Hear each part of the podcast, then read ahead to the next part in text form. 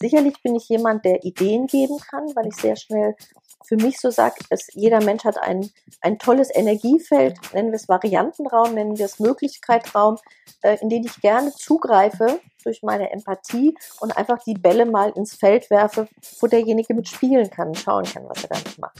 Und äh, ich liebe es, äh, sehr ruhig und besonnen Beobachterin zu sein. Befragt Menschen, die bewegen. Der Podcast mit Bianca Bödecker.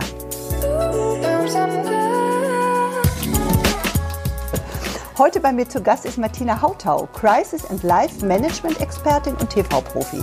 Mit ihr spreche ich über ihre Profession, die gleichzeitig ihre Passion ist, und über ihr so unglaublich facettenreiches Leben, das seinen Ursprung im Ruhrgebiet hat. Wir beide blicken jetzt aber erstmal nach Norddeutschland. Hier sind wir seit vielen Jahren zu Hause.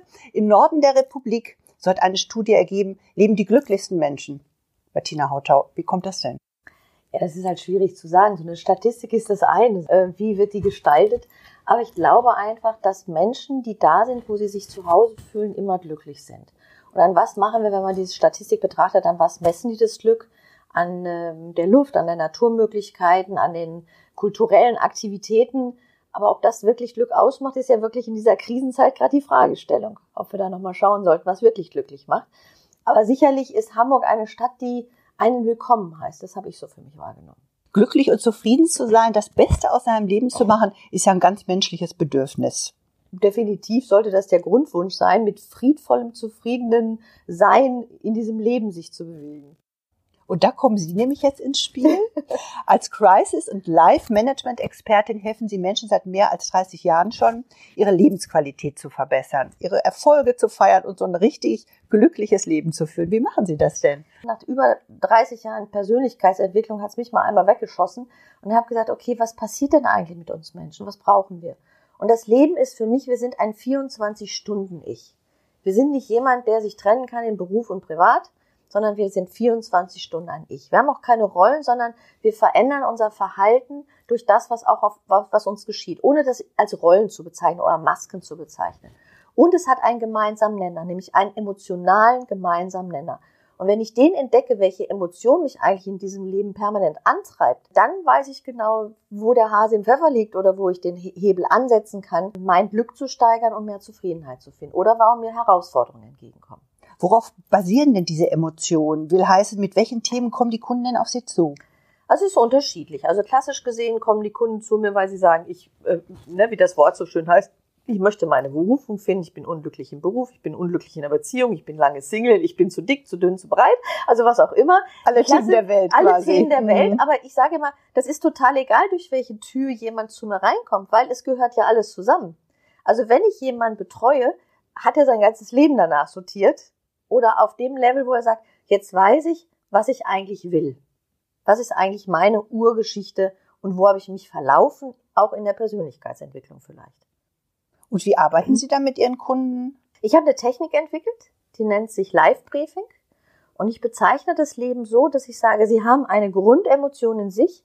Das ist wie das Brummen der Motoren. Stellen wir uns vor, einen Flieger in der Luft, den sehen wir noch nicht, aber wir hören ihn sehr, sehr früh. Wenn der über uns ist, ist er laut und brummt richtig und dann hat er meist nur so ein Banner hinten dran, so ein Werbebanner. Und auf diesem Banner steht eine Formulierung, wie ich das Leben für mich sehe und ich selber ich bin. Also ich bin Sätze, Seinssätze sind sehr starke Sätze, die uns wie einen Stempel wirklich festsetzen. Und dieser Dreiklang einer zwei Sätze und einer Emotion bedingt so mein ganzes Leben. Und das heißt, darauf kann ich alles zurückführen. Und zu sagen, ich habe damit meinen Kern gefunden, warum mein Leben sich so entwickelt. Also das Drehbuch. Stellen Sie sich vor, Sie sagen, wir haben Angst, den Satz, ich bin und das Leben ist. Und dann gibt es wie einen Regler, wie einen Musikregler, Lautsprecherregler. Und auf der anderen Seite, was steht da für denjenigen? Steht da Freude, steht da Hoffnung, steht da Zuversicht bei der Angst? Steht bei dem Satz, ich bin ein Opfer, ich bin selbstbestimmt vielleicht. Oder beim Leben, ähm, das beschenkt mich oder das äh, stärkt mich, vielleicht nochmal ein Satz zu sagen, alles ist gut oder das Leben ist immer perfekt. Ja, so. Und dann bauen wir einen neuen Dreiklang.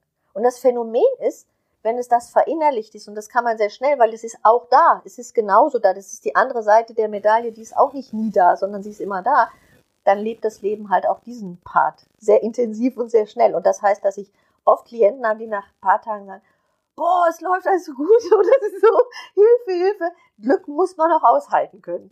Aber mit einer einmaligen Beratung ist es ja nicht getan. Ist es getan? Ist es getan? Ja. Das ist die Kraft dahinter, weil es ist gar nicht kompliziert und ich, es gibt die Technik zu nivellisieren, dann bin ich in dem Ziel. Also es geht viel besser aus einer Seinsebene das zu kreieren und zu erschaffen, was man möchte und das ist nicht anständig. Das ist sehr natürlich, wie so ein Baum, der einfach wächst. Sie haben ja eine Talkshow seit 2018, mhm. die heißt Erfolge bevorzugt und die kommt regelmäßig sonntags abends um 20.15 Uhr auf Hamburg 1. Die haben Sie auch selber entwickelt. Und die Philosophie dahinter will ich mal kurz erklären. Das habe ich mir aufgeschrieben. Es ist eine Sendung von Mensch zu Mensch mit Tiefgang und Herzlichkeit, lösungsorientiert und impulsstark. Es finden Themen eine Bühne, die weniger im Fokus der Medien sind, aber für die Zuschauer relevant sein können. Beleuchtet werden hier vier Lebensbereiche. Sie hatten gerade schon gesagt, alle Lebensbereiche müssen berücksichtigt werden. Beruf und Karriere, Beziehung und Liebe, Gesundheit und Vitalität und die Finanzen. Und Sie laden immer drei Talkgäste ein. Jeder ist ein Kenner seiner Branche. Erzählen Sie doch mal davon. Also wie wählen Sie diese Gäste aus und was nehme ich, wenn ich das sonntags abends geschaut habe, aus der Sendung mit für die nächste Woche oder vielleicht auch für mein ganzes Leben? Ja, das ist das, was der große Wunsch ist und es funktioniert auch ganz gut. Das kriegen wir von den Zuschauern zurückgespiegelt. Der Gedanke ist, ich bin seit über 30 Jahren im Fernsehen aktiv als Expertin, als Unternehmerin angefragt und habe halt auch in vielen Sendern gearbeitet. Und habe für mich als Unternehmerin festgestellt, was bringt mir das, wenn ich keine Filmrechte habe, wenn ich nicht weiß, wie das Interview läuft, ähm, wenn ich mich einfach ähm, in ein Risikofeld auch begebe. Und wenn wir manchmal Talkshows gucken, dann merken wir auch, der wird da vorgeführt, was passiert da. Das ist manchmal nicht schön für den Gast. Das wollte ich nicht. Ich wollte eine wertschätzende Talksendung haben. Gleichzeitig wollte ich Themen ins Fernsehen bringen, die nicht themenrelevant sind fürs Fernsehen, weil sie keine Quote bringen, weil sie nicht so hyperisch gearbeitet werden können. Aber der Kunde selber oder der Zuschauer sich sowas wünscht, der möchte Tipps haben, der möchte Ideen bekommen für sein Leben. Also habe ich die vier Lebensbereiche genommen und genau da kommt das Leben auch wieder zusammen. Das ist genau meine Philosophie. Und zu sagen, die Gäste wähle ich aus, indem ich manchmal habe ich Ideen, wo ich sage, ach, ich hätte gerne jetzt mal noch mal jemand, der über Augen spricht zum Beispiel. Über Augen. Augen. Trockene Augen ist eine Thematik in unserer Gesellschaft. Augentraining ist ein Thema in unserer Gesellschaft, aber auch nicht so publik. Ähm, oder halt Schlaf ist ein Thema. Ähm, jetzt mit Ängsten umgehen. Wie kann ich das machen? Also manchmal habe ich Themen im Kopf, also manchmal auch sehr viele und suche dann ganz bestimmt im Internet und spreche Menschen an. Das, was Sie aber bekommen als Gast, ist ein Training, eine Sicherheit meines Interviews, dass ich wirklich Ihr Thema vorstellen möchte, neutral, dass Zuschauer es auswählen können, ist das was für mich oder nicht, aber es ist neutral dargestellt und Sie bekommen nachher die Filmrechte. Und wie ist die Wirkung auf die Zuschauer? Melden die sich bei Ihnen mal? Was kriegen Sie da für Resonanz? Also die Zuschauer sind ganz spannend, schon so seit der zweiten Folge ähm, kam, so können die Sendung nicht länger machen. Die geht ja nur 40 Minuten. Also ist so spannend. Warum hört ihr denn dann auf? Wir haben ja eigentlich ein Talkshow-Event. Das ist ja das Besondere auch an meinem Event, dass wir wirklich Zuschauer im Publikum haben, nachher mit den wirklichen Catering machen, zusammensitzen. Das ist eine Netzwerkveranstaltung. Klassisch im Fernsehen ist der Zuschauer kommt rein, Sendung läuft und vor die Tür. So bei uns sitzen die noch fast zwei Stunden miteinander und wir sind jetzt halt gespannt, nachdem die Krise uns dann wieder lässt, äh, wo wir unsere Location finden, unsere nächste und wie wir es dann wieder aufziehen. Stichwort Netzwerk. Sie äh, produzieren ja jede Talkshow in drei unterschiedlichen Formaten. Sie zeichnen einmal für Facebook, YouTube auf, für Instagram und äh, für das Fernsehen, in diesem Fall Hamburg 1. Warum äh, diese drei Formate? Fernsehen ist eine werbefreie Sendung, die ich äh, moderiere, werbefrei. Ich stelle das Thema vor, und klar ist der eine Sympathie vielleicht für den Gast da und dass ich mehr erfahren möchte. Das ist zielgruppenrelevant und medienrelevant, wie ich da filme. Beim YouTube und Facebook ist es so, dass ich ein bisschen auf die Tricks und Tipps eingebe und die Idee gebe, wie kann ich jetzt weitermachen. Also da geht es ein bisschen darum, wie kann der Gast äh, oder der Kunde und der Zuschauer damit umgehen, was er da gelernt hat. Das heißt, wir haben so eine Tipps- und Tricks-Ecke und Instagram ist das jüngere Publikum. Die, die, die haben ganz andere Fragestellungen. Die werden zwar gerade auch wieder älter, aber trotzdem haben die andere Lebensstile und wir packen das Thema dann genau der Zielgruppe an. Das heißt, jede Sendung ist zielgruppenrelevant, der Audience angepasst. Das ist interessant, dass Sie mehrere Generationen auch ansprechen. Ja. Also es fängt an von 20 bis, ja, bis 80 ja, oder genau. darüber hinaus. Ich bedauere sehr, dass das mhm. Fernsehen mal sagt 14 bis 49, wo ich denke, erstmal sind die hinter 49 alle viel mehr da. Und wir beide würden da schon rausfliegen. Wir würden da schon draußen sein. So, also hm, weg. Und zum anderen glaube ich einfach, dass es heute darum geht, ich weiß nicht, sagt der Enkel der Oma einen Tipp oder sagt die Oma dem Enkel einen Tipp, die Mutter hat was gesehen. Also wer gibt wem den Tipp? Und das wäre zu eng gesehen, nur auf eine Zielgruppe zu gehen. Wie kann ich mich denn als Experte bei Ihnen bewerben? Wie komme ich auf den Stuhl? Wie komme ich auf den Stuhl? Genau. Als erstes zu verstehen, dass es ein Konzept ist, dass es nicht nur Fernsehen ist, sondern ein größeres Konzept ist. Das ist der wichtige Aspekt am Anfang.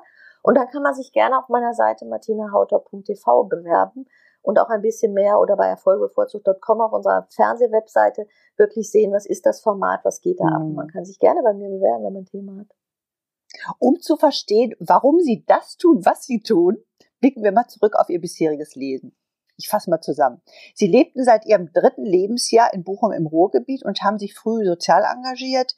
Sie haben Jugendgruppen geleitet, auf Nachbarskinder aufgepasst, später als Gymnastiklehrerin gearbeitet. Sie haben eine Kosmetikausbildung gemacht, sogar eine Kosmetikschule geführt, später ein äh, Sport- und Gesundheitszentrum geleitet und sind mit der ersten Praxis für Dermatologie nein, Dermatherapie in die Selbstständigkeit gestartet. Sie haben Vorträge und Trainings zu den Themen gehalten in Firmen, Krankenhäusern, Schulen und Kindergärten und waren schnell als Expertin im TV gefragt.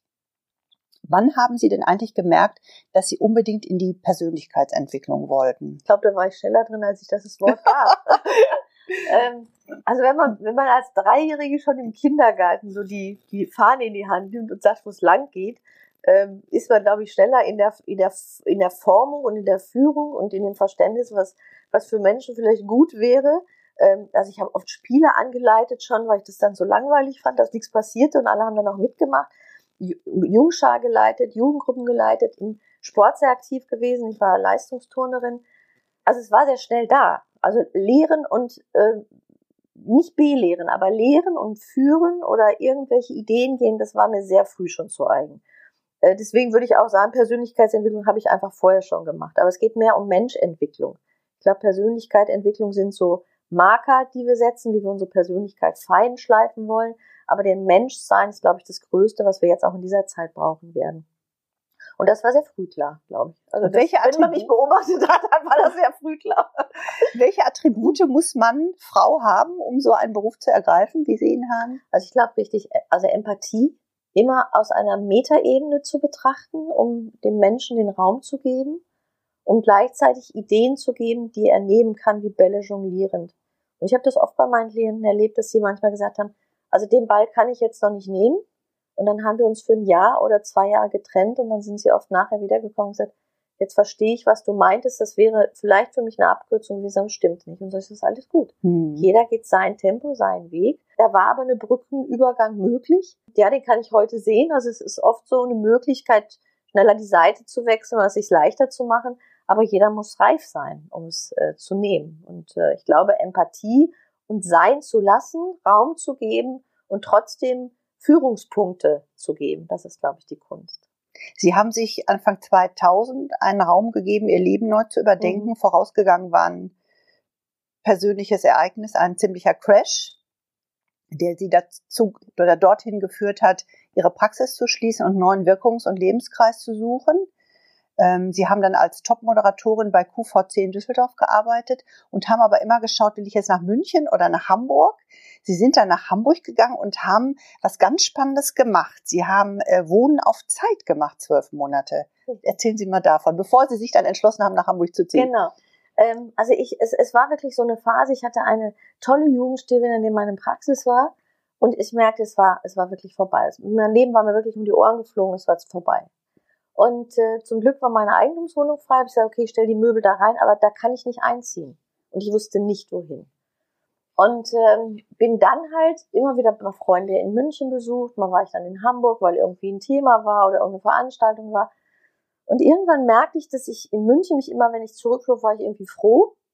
Aber wenn ich nach, von Hamburg zurückfuhr und über die Elbbrücke fuhr, hatte ich Tränen in den Augen. Dann habe ich gehört, die Musik war nicht immer so traurig, dass ich, oder irgendwas war Trauriges passiert, dass ich hätte traurig sein können. Und habe das, als es so mehrmals passiert, ich gesagt, das ist schon spannend. Also du fährst über die Elbbrücken, dann hast du schon Tränen in den Augen du bist in Bremen, hast du schon ein breites Grinsen, es wird gern Hamburg immer breiter. Gut. Also jetzt fährst du mal dahin. Und mein Cousin lebt hier. Und dann habe ich gesagt, wann seid ihr im Urlaub? Ich besetze jetzt eure Wohnung. Und die wurden 14, 14 Tage weg. Und dann habe ich gesagt, okay, Ich mache euch den Kühlschrank nachher voll, ihr könnt einfach rausgehen, ich gehe rein und äh, teste es mal an. Und habe dann gemerkt, dass ich wirklich Hamburg ausprobieren will. Aber wenn man ein gewisses Alter hat, mietet man nicht einfach eine Wohnung, sondern ich habe dann gesagt, okay, jetzt packe ich mir einen Koffer und ich äh, gucke wirklich, welcher Stadtteil mein Stadtteil werden soll. Und bin dann halt durch mehr als acht Stadtteile, also ich war in Blankenese, ich war in, in Barmbek, in, in Jungenhorst, ich war in St. Georg, ich war in, wo ich denn noch, in Düsseldorf, äh, Altona, äh, Ottensen, also ich habe da einiges kennengelernt. Und in Pöseldorf leben Sie ja jetzt. In Pöseldorf lebe ich jetzt, ja. Haben Sie denn Lieblingsplatz in Hamburg? Also es war von ganz witzig. Mein Cousin fragte mich, wo willst du denn mal leben? Und dann habe ich auf, die, auf den Stadtplan geguckt, habe gesagt, guck mal, da so an der Alster, das ist doch ganz nett. Und wenn man da so ist, dann ist das doch ganz nah. Sagt eine gnädige Frau, natürlich Pöseldorf, ne? Ja, sag, was ist denn Pöseldorf? Ne? Ach, da kommt man nur rein, wenn man jemanden kennt. Ne? So, und ich habe in der Phase, wo es ja schon in Hamburg eng wurde mit den Wohnungen, ich habe wirklich gesagt, die Wohnung steht am Samstag in der Zeitung und sie stand genauso, wie ich sie haben wollte in der Zeitung. Und ich habe sie bekommen. Zum, ja. zum Ende war das dann die Wohnung, die ich hatte, mhm. weil da habe ich irgendwann gemerkt, Köseldorf, äh, das ist es, hier will ich bleiben. Also war irgendwas, was ich gespürt habe für mich, äh, weil es ein bisschen äh, dörfisch ist. Gleichzeitig ist es so nah an der, an der, an der Innenstadt. Ich komme überall hin, zu Fuß mit dem Fahrrad. Also ich bin sehr mobil an dieser Stelle. Da habe ich auch mein Auto abgeschafft. Das brauche ich nicht mehr in Hamburg. Wir sind ja beides Stierfrauen. Ja. Wir mögen ja auch so dieses gemütliche, ja. ne, das Heimelige, das findet ja. man ja in Püsseldorf immer noch. Richtig, mhm. immer noch, ja. Und es ist auch für mich mittlerweile, äh, wenn ich rausgehe und durchs, durchs Püsseldorfer Center gehe, dann grüße ich jeden Geschäftsmann und man hält mal da ein Pläuschchen und da mal. Das ist schon schön. Aber wenn Sie dann so an Bochum denken, als Ruhrgebiet, haben Sie manchmal auch noch wieder ein bisschen Heimweh nee, oder gar, nicht? Nein. Also ich habe ja jetzt gerade die Wohnung meiner Eltern äh, aufgelöst, weil die Eltern gestorben sind und war jetzt nochmal da. Äh, die Stadt hat sich in diesen Jahren, also seit 2010, so rapide verändert, dass ich sie nicht mehr wiedererkannt. Und ich habe ja eine wunderbare Kindheit im Ruhrgebiet gehabt, wenn man denkt, man wird in einem Möbelhaus groß und darf am Sonntag halt im, im, Schaufenster stehen und die Gäste hochholen. Das war schon paradiesischer Spielplatz. Mhm. Das kann ich nachvollziehen. Ich bin ja auch Bochumerin mhm. und auch schon mehr als 30 Jahre in Hamburg. Also ich liebe Hamburg auch, aber ich fahre immer noch nach also ich sage immer noch, ich fahre nach Hause, wenn ich nach Bochum fahre. Das passiert mir auch das manchmal. Das ist noch. komisch. Ja, das, das passiert mir auch mhm. manchmal. Also wie ich jetzt nach ne, die Wohnung aufgelöst mhm. ich fahre nach Hause, dann wundere ich mich selber, dass ich das sage, weil ich empfinde es nicht mehr. Also ich bin hier wirklich zu Hause. Das ist wirklich meine Wahlheimat und mein, meine Heimat geworden. Und von hier aus sind Sie ja mit Ihren Themen bundesweit unterwegs. Sie sind Vortragsrednerin, Trainerin, haben sogar auch in Kanada schon Vorträge gehalten. Was sind denn so Ihre Themen, wenn Sie auf der Bühne stehen? Und wie nachhaltig sind diese Themen bei Ihrer Zuhörerschaft? Also die Nachhaltigkeit ist mir sehr wichtig, denn ich glaube einfach, wenn man so einen Impulsvortrag hat und äh, alle Leute klatschen und gehen dann nach Hause und nicht die Welt ändert sich nicht, fände ich das als Speaker sehr frustrierend. Ein Key-Thema äh, seit einigen Jahren habe, das heißt der Titanic-Effekt. Und ich sage, ich weiß, warum das Schiff untergegangen ist. Es gab eine emotionale Schieflage. Und wenn man das historisch betrachtet, äh, findet man, dass es zwei Tage bevor das Schiff ausgefahren ist, einen Personalwechsel gegeben hat und der erste Offizier zum zweiten wurde und ein neuer erster Offizier kam.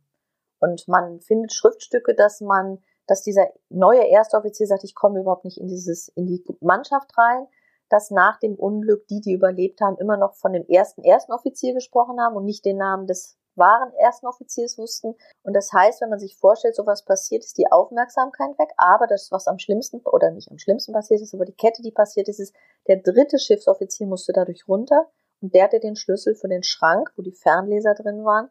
Und das kann man sich auch vorstellen, wenn man plötzlich so eine Jungfernfahrt vor sich hat und muss wieder von Bord zwei Tage vorher, worauf man sich gefreut hat. Man hat auch kein Geld, dass vielleicht auch sowas nicht beabsichtigt passiert. Aber das war natürlich ein essentielles Teil, was gefehlt hat, die Fernleser. Und wie haben Sie oder wie übertragen Sie das auf unser heutiges Leben? Das sage ich einfach, dass immer noch ein, ein, ein Leck in manches Unternehmen geschlagen wird, weil durch emotionale äh, Ereignisse, weil ein Chef irgendwie reagiert oder zum Beispiel Lufthansa hat das Logo geändert. Ich habe erlebt, wie die Mannschaft, also wie die Mitarbeiter aufgewühlt waren am Sonntagabend äh, um diese Logo-Veränderung, weil sie gesehen haben, wo der überall hing, wo der jetzt geändert werden muss und was das für Kosten sind und wo sie in ihrer Abteilung Geld brauchten. Und damit fühlt sich die, das Team im Recht und redet sich auch heiß, ist aber nicht mehr Aufmerksamkeit bei der Arbeit, es passieren Fehler und das sind Verluste, die einem Unternehmen entstehen, was durch Betrug und Mobbing dann auch noch äh, weiter forciert wird, weil ich habe dann Lust, dem Unternehmen was wegzuklauen, weil er hat mich um was betrogen. Also da passieren ganz verrückte innere Dinge und darum geht es mir dann. Das reflektiere ich dann halt bei einem Vortrag über dieses Schiff, erkläre ich an, wo stehst du wirklich und da ist ja jeder sofort auch emotional betroffen und das muss er ganz leise alleine mit sich ausmachen. Und das ist das Gute, da muss man gar nicht drüber reden, sondern muss man mit sich ins Gespräch gehen und dadurch entsteht eine Nachhaltigkeit, weil ich sie emotional wirklich anschubse in dem Moment, sich zu reflektieren. In vielen Unternehmen findet ja auch ein Generationswechsel statt. Mhm. Ähm, da wüsste ich gerne mal Ihre Einschätzung.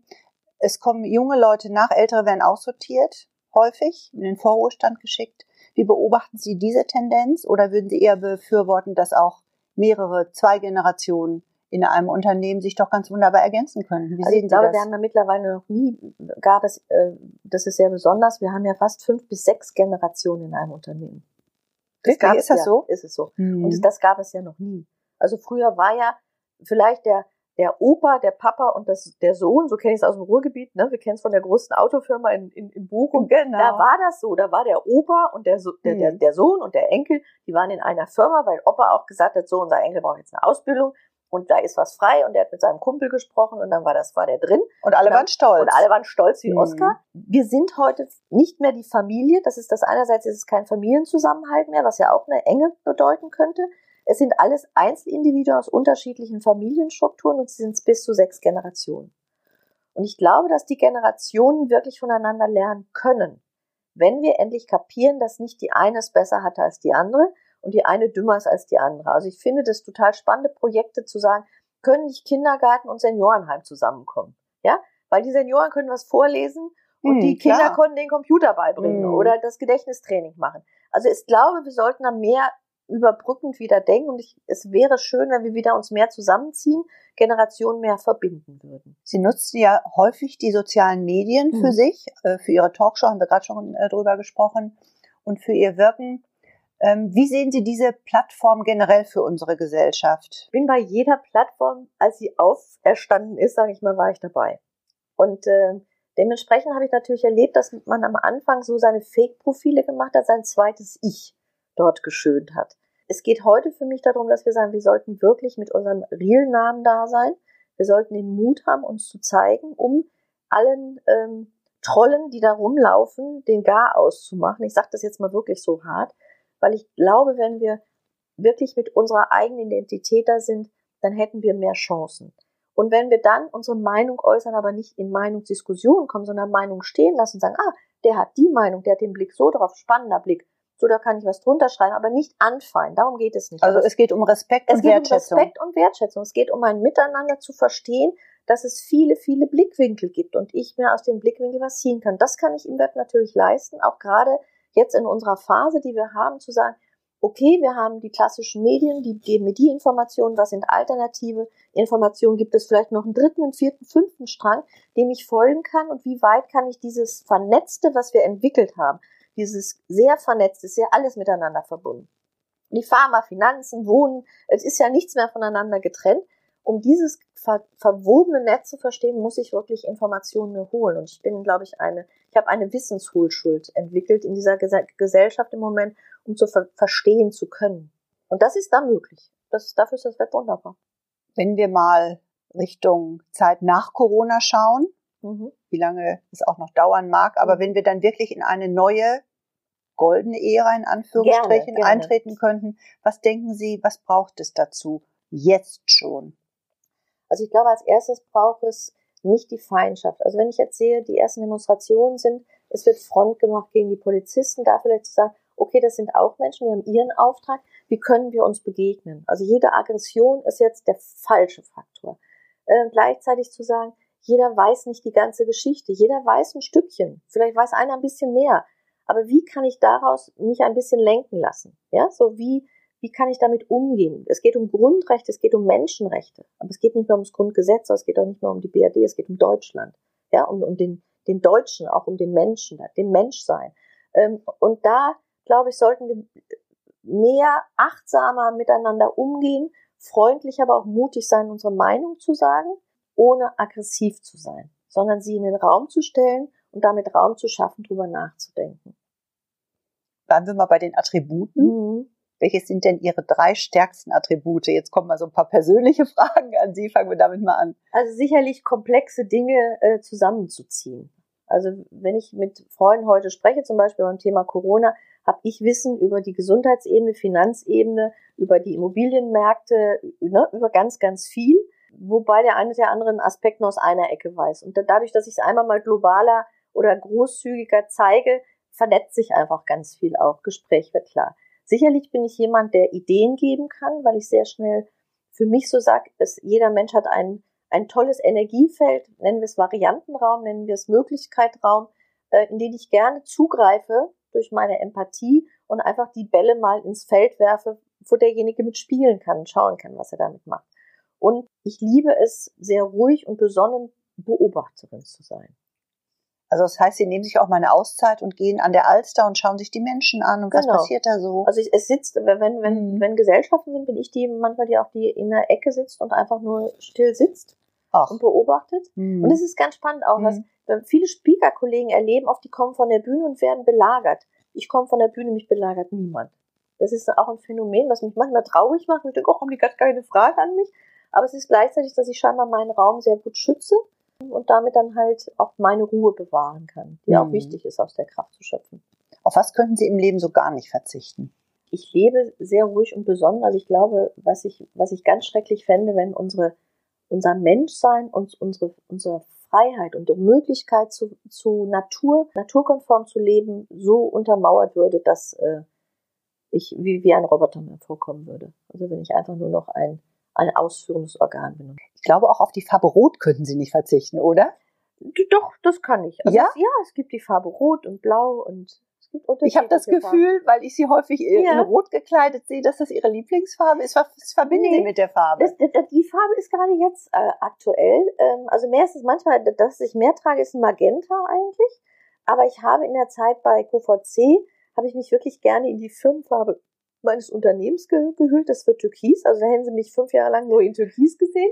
In meinem, meiner Praxis für Dermatherapie war es blau-gelb. Also dann hätten Sie mich nur in blau-gelb gesehen. Und jetzt ist es gerade Magenta. Aber ich habe neulich eine, eine sehr schöne Farb Farbanalyse gemacht und Mhm. die Farben, die ich gerade lebe, unterstreichen eigentlich auch das, was ich gerade tue. Und das fand ich sehr schön, dass ich da mit meiner Farbgeschichte äh, auch gerade so für mich stimmig noch bin. So die kräftig und powervoll, Ja, ja, oder? genau. Ist Ja, so. ja. Mhm.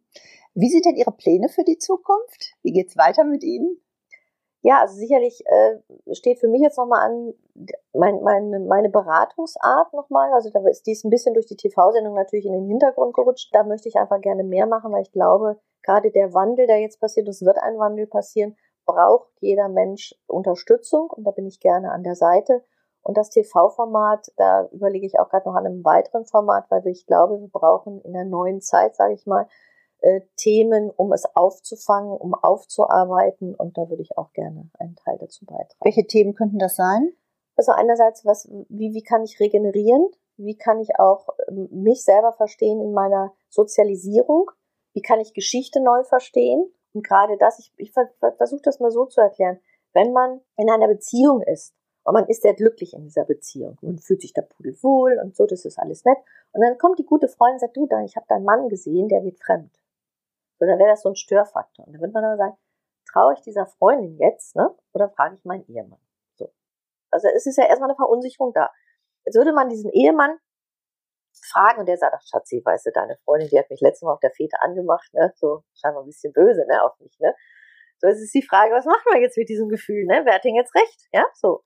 Und nachher stellt sich raus, der Kerl ist wirklich fremdgegangen. So.